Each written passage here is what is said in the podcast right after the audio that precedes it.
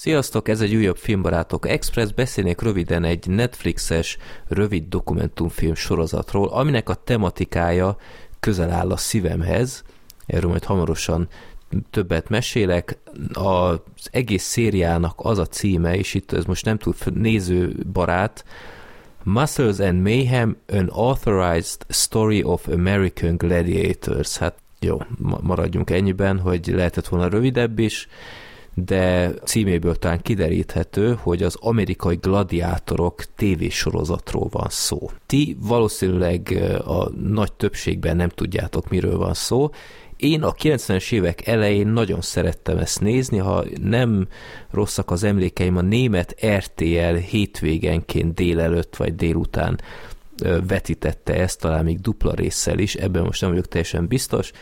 A lényeg, hogy ez egy olyan sportos vetélkedő műsor volt, ahol vannak a gladiátorok, akik ilyen kigyúrt sportos emberek voltak, és aztán volt a hétköznapi ember, és mindenféle sportos kihívásokon keresztül kellett eljutni az utolsó pályáig, és ott a két résztvevő harcol egymás ellen, úgymond, azért küzdenek, hogy kinek van ott nagyobb előnye.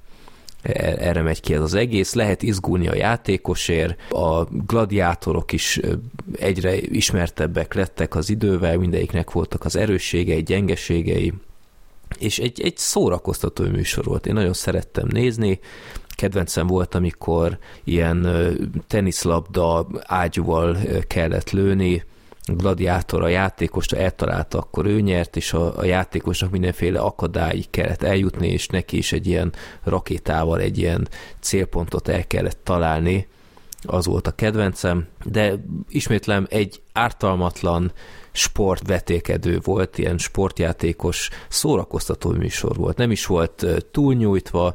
Na, ez öt rész ez az egész, ha összeadjuk három és fél óra, tehát azért ez már egy időbefektetés, ugyanakkor a széria mindenképp nézeti magát, megmutatja tényleg elejétől a végéig, hogy hogy volt ez az egész, hogy keresték a gladiátorokat, általában ilyen sporthátterű embereket kerestek, akiknek mondjuk a profi karrier nem jött össze valami miatt, akkor alkalmasak voltak ilyenhez, vagy kaszkadőröket, de közös volt mindegyikben, hogy ilyen iszonyat kigyúrtak voltak, tehát ha ott állsz előttük, azért ott eltörpült a legtöbb játékos.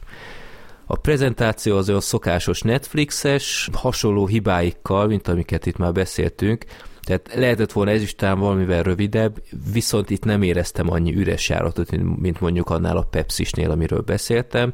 Itt is vannak ilyen vicces átvezető animációk, úgyhogy ez a rész, a tálalás az igazából teljesen rendben van.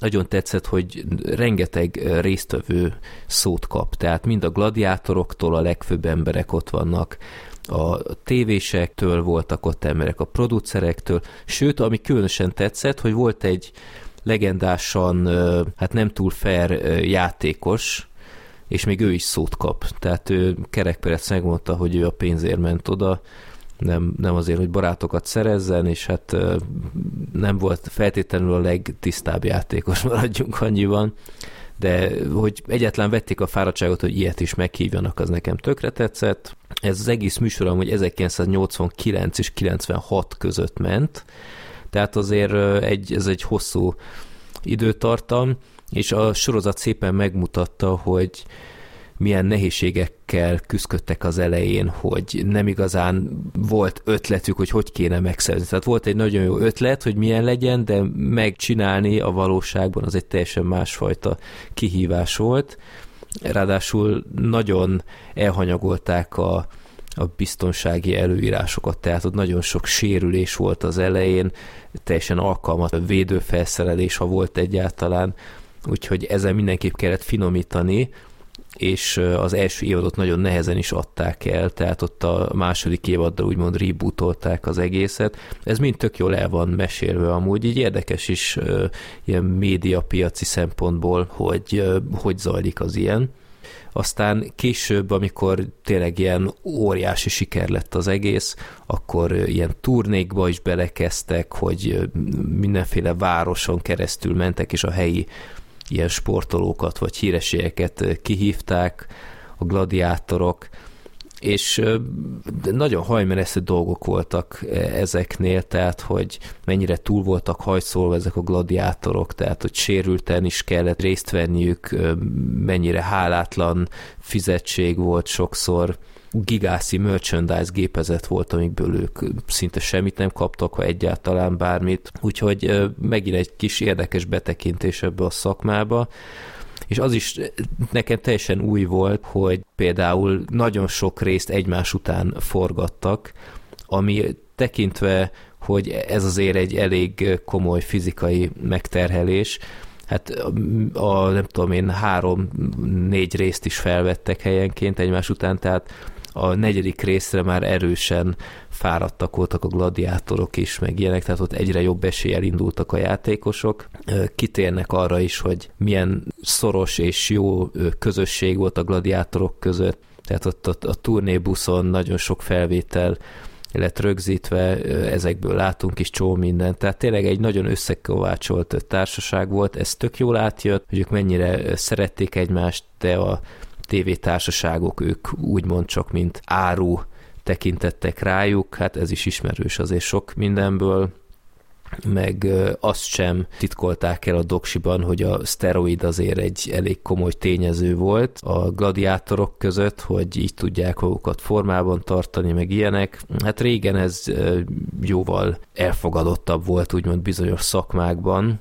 Mindenki tudott róla, csak nem tett róla említést. Úgyhogy tényleg nem, nem tudtam nem élvezni ezt az öt részt, azt kell mondjam sok emléket visszahozott, és ami különösen tetszett, hogy utána abszolút kedvet kaptam, hogy nézzek pár részt ebből, és van egy külön amerikai gladiátor YouTube csatorna is, tele van teljes résszel, úgyhogy meg is néztem azóta egy jó párat, és biztos nem utoljára, és azt kell mondjam, hogy kiállta az időpróbáját, tehát ez manapság is szerintem teljesen jól működhetne, megfelelő emberekkel, úgyhogy ha olyan szellemiségbe vennék fel, mint régen, akkor simán, miért ne? Miért ne? Sokkal jobban leköti szerintem ez az átlag embert, mint ez a Ninja Warrior akármi, ahol olyan kivételes tehetségű, fizikú emberek vannak, hogy az ember nem tud azzal azonosulni, mert tudja, hogy ő saját maga három másodpercig bírná, ha egyáltalán, míg az amerikai gladiátornál azért mindenkinek meg lenne az esélye, max hát nem, nem olyan túl sikeresen. Úgyhogy maga a műsor szerintem tök érdekes annak is, aki, aki nem látott egy részt sem ebből, egy kis betekintés egy teljesen más tévés korszakba, Úgyhogy én nem akarok senkit lebeszélni erről. Ja igen, egy dolgot még hozzátennék, lehet, hogy azért Unauthorized Story of American Gladiators ennek a Netflix sorozatnak a címe, mert a, az a nagyon jó és minőségi 30 for 30 sportdokumentumfilm széria is készített 2023-ban egy dokumentumfilmet erről a témáról, az amerikai gladiátorokról. Lehet, hogy ők megvették a jogokat, és akkor szimplán The American Gladiators Documentary, azt hiszem ez a címe, hogy lehet, hogy ez a háttere, nagyon egyszerre jött ki mind a kettő. Azt nem láttam, úgyhogy arra nem tudok nyilatkozni, de nyilván minőségi, mint kb. minden, amit ők kiadnak. Úgyhogy ennyi lett volna. Ha láttátok az eredeti sorozatot, vagy ezt a doksit, akkor nyugodtan írjatok véleményt, és akkor hamarosan találkozunk egy újabb filmrátok tartalommal. Sziasztok!